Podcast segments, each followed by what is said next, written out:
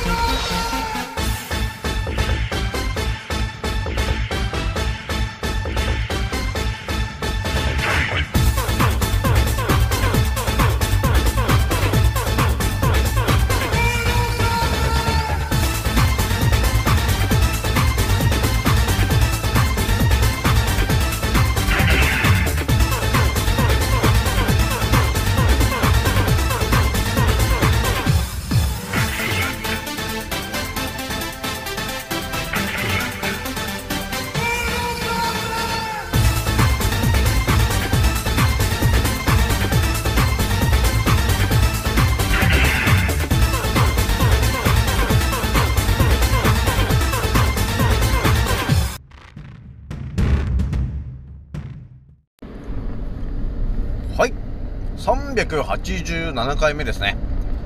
賢者の戦闘プログラム第283弾。始めさせていただきます。創造戦オメガ号宇宙一の免疫力マスター、青木丸でございます。今から話すことは、私の個人的見解と、おとぎ話なので、決して信じないでくださいね。はい。ではですね、今回ね、えー、インスタの告知でいつも通りお伝えしたんだけれども、えー、今日もね、ちょっとね、えー、シートベルトをしないといけないかなというぐらいの、ちょっとね、圧倒的な話になっちゃうんだよね。じゃあ一発目なんですけど、まあ前回のね、えー、音声配信の時に、実はね、と、えー、我々は、あの酸素を吸ってると言われて育ってきたんだけど、いや、酸素吸ってなかったね、ということが分かったと思うんだけどね。ここでね、あのー見えてくる話がいろいろあるんだよね。じゃあその話の1個目なんだけど、えー、我々はですね、酸素を吸ってなかったと。ということはと。えー、我々ね、生き物を動かす、そのからくりのね、ところに到達したところで、その、酸素をどうのこうのって話があるじゃないですか。我々がね、生きてる、ほんと大元のところの話の、えー、酸素。そこに関わる話をちょっとね、しちゃおうかなと思ったんだよね。で、二つ目がね、これもちょっとね、また圧倒的な話になっちゃうんだけど、えー、この地球上にですね、色というものが、なぜ存在るこ、存在することになったのかと、えーいうところについて、ちょっとまた圧倒的な話になっちゃうんだけど、その話にしようかなと思ったんだよね。で、最後ね、えー気軽に DM くださいねのお話をしようと思います。じゃあ今回ね、気づいた方と覚醒した方がですね、一番注意しなければならないことと、その立ち回り方。今回ですね、182回目になりますという感じになりますね。で、まずお知らせなんですが、えー私のアンカーラジオさんがですね、12,400再生を突破いたしましたと、えーいう形になるんで、皆さん聞いてくれてありがとうございますと、えーいう感じで、えーじわじわと、え再生回数が伸びていると、えいう感じだね。まあ、聞いて、聞いてくれる方がいるんで、私もね、気合を入れて、えー話をしていかないといけないなと、えーいうことがありますね。そして私のチャンネルを聞いてる人がね、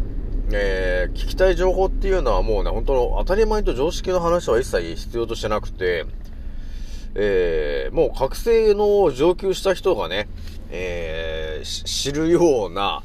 えー世の中に出てこない話をね、皆さん欲しがってるんで、まあ今回もね、えー世に、世に出てくるはずがなかった話をね、えーしちゃおうかなというところがあるんで、またちょっと期待して聞いといてくださいね。じゃあね、ちょっと一発目の話なんだけど、我々はですね、我々はというか、地球に住む生物が、要するに酸素と呼ばれてるものを吸って生きているよと、えーいうことを我々はね、えー、刷り込まれて生きてきたと思うんだけど、その酸素を吸ってませんでした。といったことが、えー起きた時に、えーどういうことが起きてくるかというとですね、まあ、我々あの生物のね、え細胞とかの話のところまでやっぱりなんだかんだで、え情報があるので、それを知ってしまうとやっぱりね、えーその辺の話から、あのー変わってくることになるじゃない？まあ、これがどういう話かというと、我々の細胞の中には、その DNA みたいなものがありまして、みたいな話が出てきてね。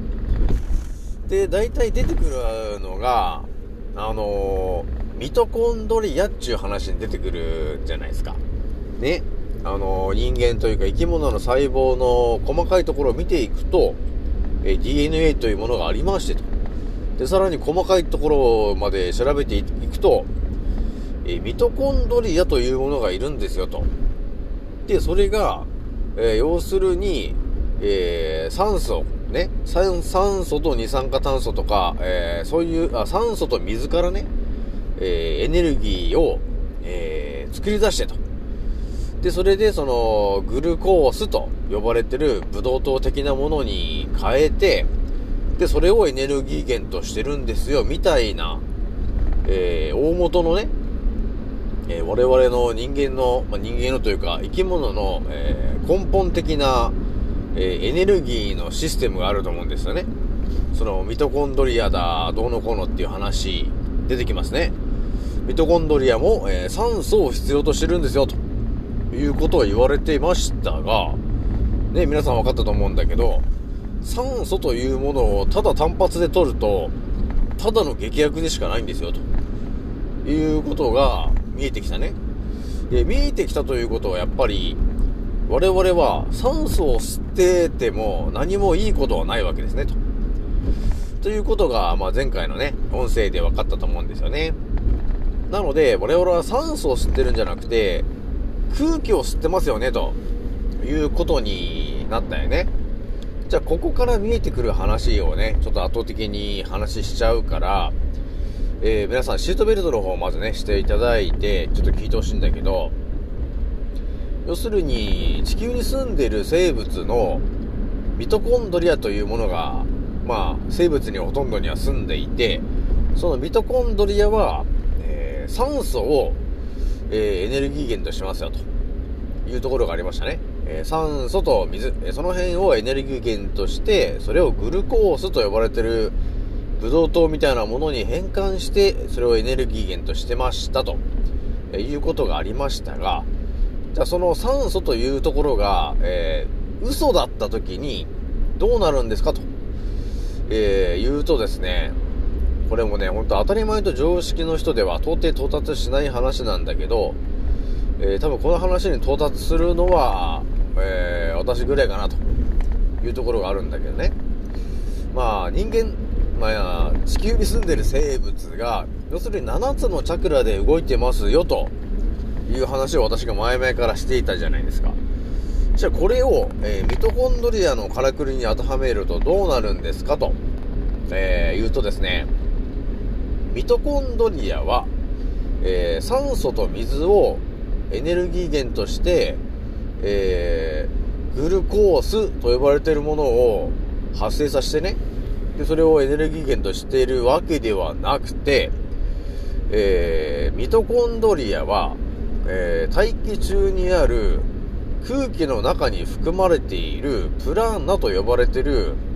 生命力のチャクラ、えーそれをエネルギー源として体内で、え取り込んで、えーそれと水を合体することによって、えー生命の要するにチャクラのエネルギーを、えー増幅させることによってそれをエネルギー源としてるんだよね。っていうのが、え要するにしっくりくる、え真実の情報になるんですよね。でもこれは、え当たり前と常識の我々にはですね、え教えられなかった話なんだよね。まあちょっとこれおとけ話なんですけどね。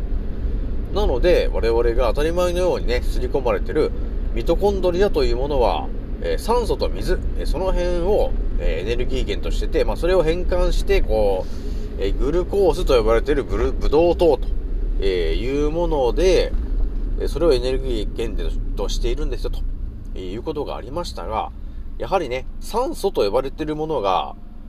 茶番だと、えいうことが、え分かってしまったら、やっぱりその辺のミトコンドリアとかね、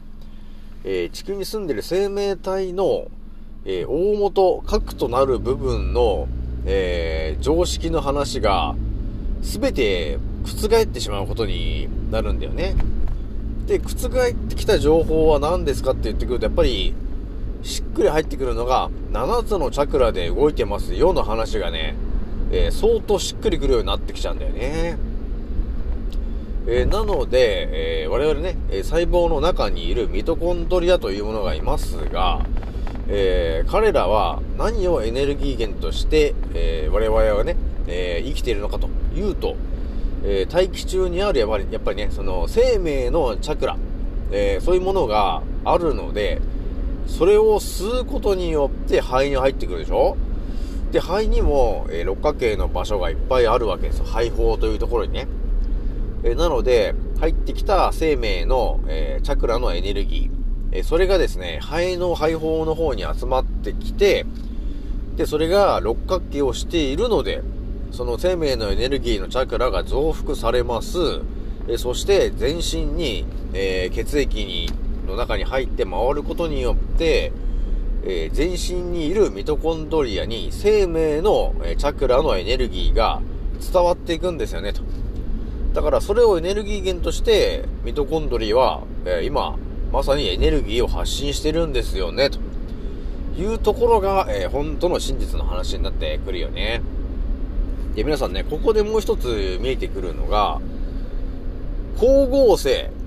という、えー、からくりも、えー、また、えー、別の話になってくるんですよね。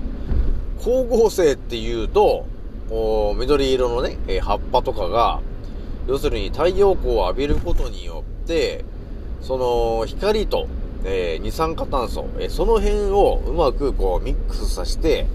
えー、それをエネルギーとしてね、グルコースと呼ばれているものを、え作り出しているんだと。それで代わりに、酸素と呼ばれているものを吐いてるんだよ。みたいな話がありましたね。これがまあ常識の話なんだけど、皆さんね、酸素と呼ばれているものが、要するに体に悪いものなんですよ、と、えー、いうことが、えー、分かってきてますと。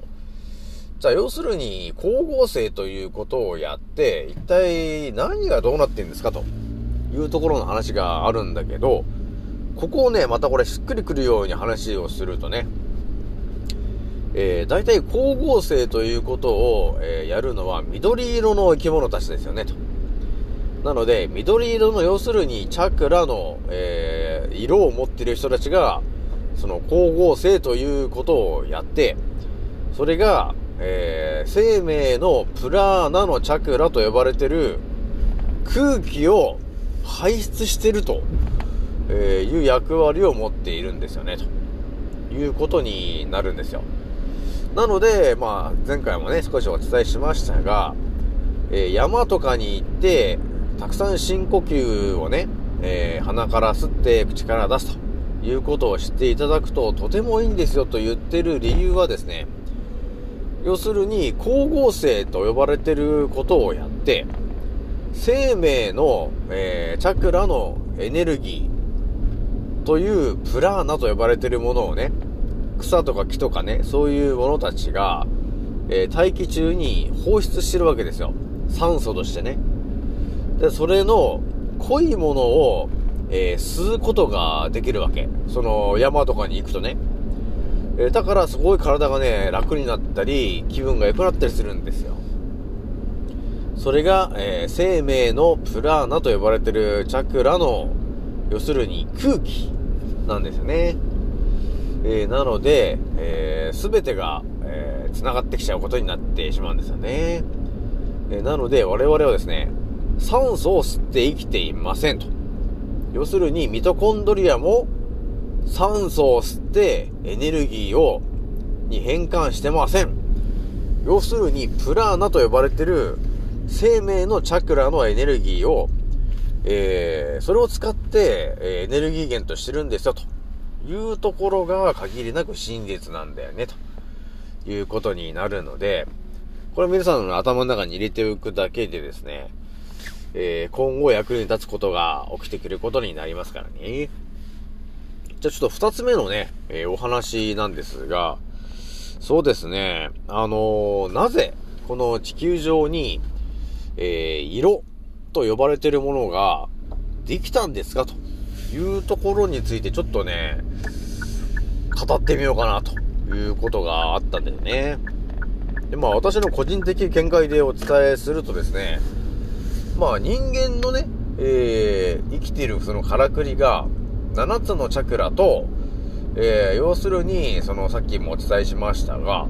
えー、生命のチャクラと呼ばれてる、プラーナと呼ばれてる、えー、空気、えそういうものをエネルギー源として我々は生きているんですよ、と。いうところがもうね、はっきりと分かってきた時に、じゃあ、桶村さんと、地球にはなぜ色があるんですか？ということを、えー、語るとしたらね、えまあ人間には7つのチャクラのエネルギーがありますと。で、それは7つの色とリンクしてますよと。えそして、その、まあ人間で言うとね、人間がその7つのチャクラのエネルギーの、え、どれか1つの部分、え、例えば赤色のチャクラの部分が、え、ちょっと少なくなってきましたよと。エネルギーが不足してきたよと。えいうことがあった時には、その細胞たちが赤のエネルギーが減ってきてるよということを、その人間の主人公にこれ伝えをすると。そうすると人間が、え本能的な感じで赤いものを本能的に求めるようになってくるんだよねと。そういうからくりがあることによって、え我々生き物はですね、健康を維持していくんですよと。要するにチャクラが不足した時に、えー、自分の細胞たちがこのチャクラが減ってるよということを主人公に対してお伝えしてるんだよねと。えー、いうことまでもうこれ私お伝えしちゃってるんで、ここから見えてくるのは何かというと、まあいろいろね、その人間を作った創造主と呼ばれてるやつがいたとして、えー、私が思ったのが、まあ、いろいろその、生命誕生みたいな話がいろいろあると思うんだけど、えー、草ができたり、花ができたりね、あとは細菌とかそういうものから始まって、草とか木とかできてから、その、えー、生命が生まれました。えー、みたいな話があると思うんだけど、えー、私はね、多分ね、どうもちょっと逆かもしれないなと、えいうことがあったんだよね。これはどういうことかというと、えー、まず地球というところに、えー、まあ、生命体か何かをね、えー、置いて、で、それで、その、まず、呼吸ができないといけないんで、多分その光合成とかね、えそういうからくりを、多分緑色の奴らに任したと思うんですよね。で、とりあえず酸素で、酸素というか、あの、プラーナと呼ばれてる、え空気で、まず地球をいっぱいにしましたと。で、そうする、その状態になってやっとね、ね生命体を、えだから哺乳類とかね、えー、いろんな動物たちとかを多分作り出したと思うんだよね。で、それで、やっぱりその動物たちも、健康を維持するためには、どうしてもね、7つのチャクラのエネルギーと、えー、いうものが、そのからくり的にね、え体内に取り入れないといけないと。え、いうからくりがあるので、やはりですね、この地球上に、えー、そうですね、哺乳類とか、えー、そういう野生動物的なね、えー、生き物を配置するときに多分考えたと思うんだよね、創造主が。えどうやってこの哺乳類たちを、え健康にして、え事務を全うさせるべきかというところを考えたときに、やっぱりね、そこで7つのチャクラのエネルギーというものをうまく使って、えー、生き延めるという多分ね、からくりをそこで作り出したんだよね。なので、地上に多分、人間が、とか生命が降り立つも前の段階で、その創造主はですね、えー、色というもののからくりをですね、えー、作ったのかなと。えー、いうところがあるんですよね。えーなので、えーまあ、順番がちょっと違うんですけど、そうですね、まあ、いろいろまあ、あるんですが、えー、7つのね、えーチャクラに関係するいろいろなものが、えーあるんで、その、例えば赤い色の花だったり、えー赤い色の食べ物だったりね、えー果物だったり、えーそういう7つの色の、まあ、青い色、水色以外のものたちを多分ね、すべても配置して、で、その後に、えー人間とかね、えー生命を、要するに配置したんだろうなと、えーいう風にも考えてるし、えーあとはね、ひとまず、えー生命を、えー置いて、それで、多分ね、どう、どのように生きるのかなっていうのを多分実験した結果あれなのかな。えーあ7つのチャクラというものをうまく取り入れて、えそれでそういう風にして、7つのチャクラというものを設定して生きるように、えー作ったと、えいう話も出てくるんだよね。まあ、ひとまずね、なぜ色ができたんですかと、えー問われればですね、えー人間、要するに生き物にとって、その、色、要するに7つのチャクラのエネルギーとリンクするものたちなんで、とても大事なものになるわけよ。えーなので、えーそれも多分創造主が分かってて配置してると思うんだよね。なので、色っていうのがとても大事な話になってきますから、えーまあ、今後もね、今後とも私もね、ちょっと色はね、だいぶ今考察してるけど、やっぱりね、色をね、極めることによって、色だけでね、本当にいろんな病気が治せるなと、えーいうところまでね、これ見えてきちゃってるんですよね。えなので、まあ、DM とかでね、いろんな方が私にこう、えーこれ治したいんですけど、みたいな病気、まあ、乳がん治したいんですけど、みたいな話いろいろあるんだけど、やっぱりね、別に私もなんか薬とかね、そういうものを全くお勧めしてるわけじゃなくて、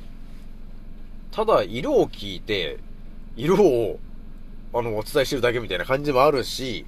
まあ、あとはね、根本、根本的なこの人間のからくりもちょっとお伝えしてるから、まだね、お伝えしてない人もいるんだけど、ちょっとね、今日ね、ちょっと根本的な人間のからくりをお伝えしてない人にはお伝えしていくから、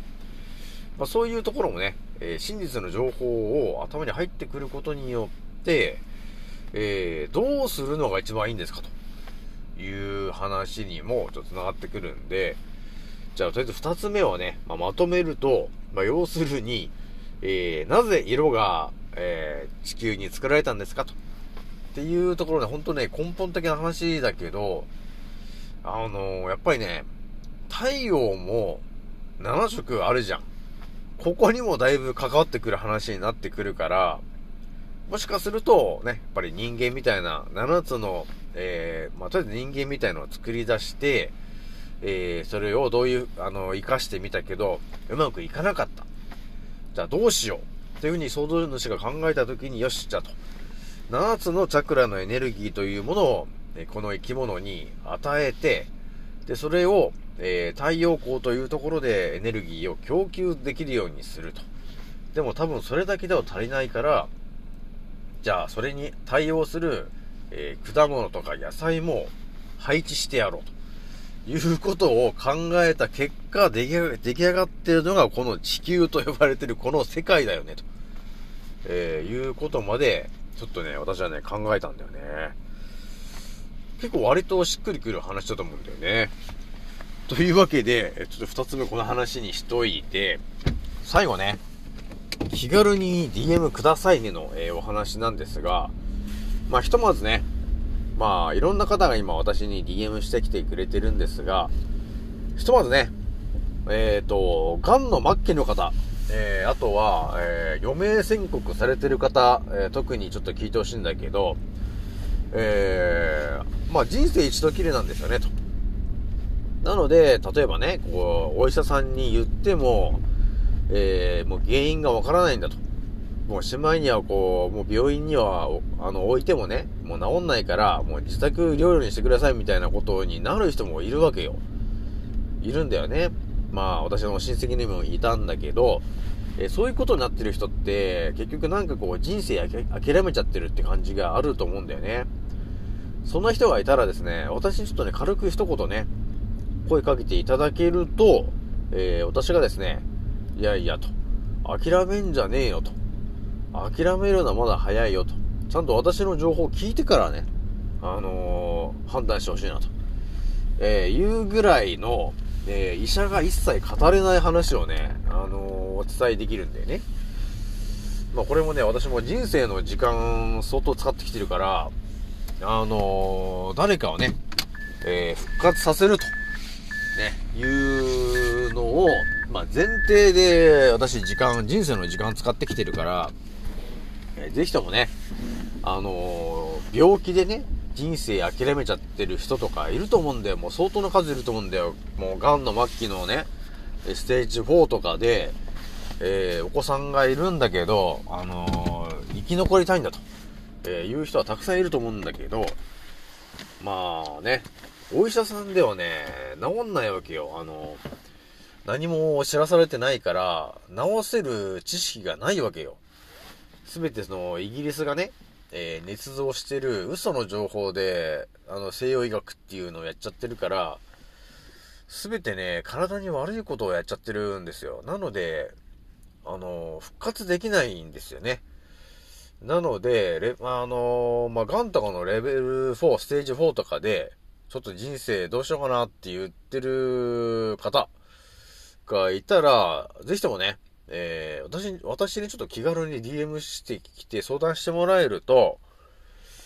えー、圧倒的な情報をすべて伝授、えー、することができるので、ちょっと気軽に言ってきてもらえるといいかなと、いうことがあるんで、よろしくね。じゃあ今回これぐらいにしときます。次の音声でまたお会いしましょう。またねー。もうそろ大空の彼方曇り空がはけてく時計は午後5時回ってるそれでも遅くはないんだ目を閉じて考えるふりはもうやめにして誓ったんだ今の Yeah! どこまでも今俺は旅の途中この広い未来で俺は何か見つけられるかな不安だけど今飛び立つ俺のエアプレイ今飛び立つ俺のエアプレイこのワクワク抱いて明日へ飛び立つんだ Oh yeah いざ着陸させる俺はまるでパイロット Yeah. どこにでもある小さなしがらみに振り回されている。未だに右左左右気にしないように生きる。だってライフは一回きりなのに。また誰かが噂話。噂話。そんなくだらない時間使ってなら俺らは速攻動紹介で境界線越えて You 上げること。さながらジャンボジェット。目的地は世界の観光名所。ミス所で全国の少年少女にも証明書常にメンターをモデリング夢見せるためライム乗せるビーズならこそビールの谷間の上昇気流に乗っかってどんどん行く。一人一人に委ねられたストーリー誰とも比べられない苦労しいつか還元するホーミーズ。だから今は小さな場所と飛び私欲のみ。どこまでも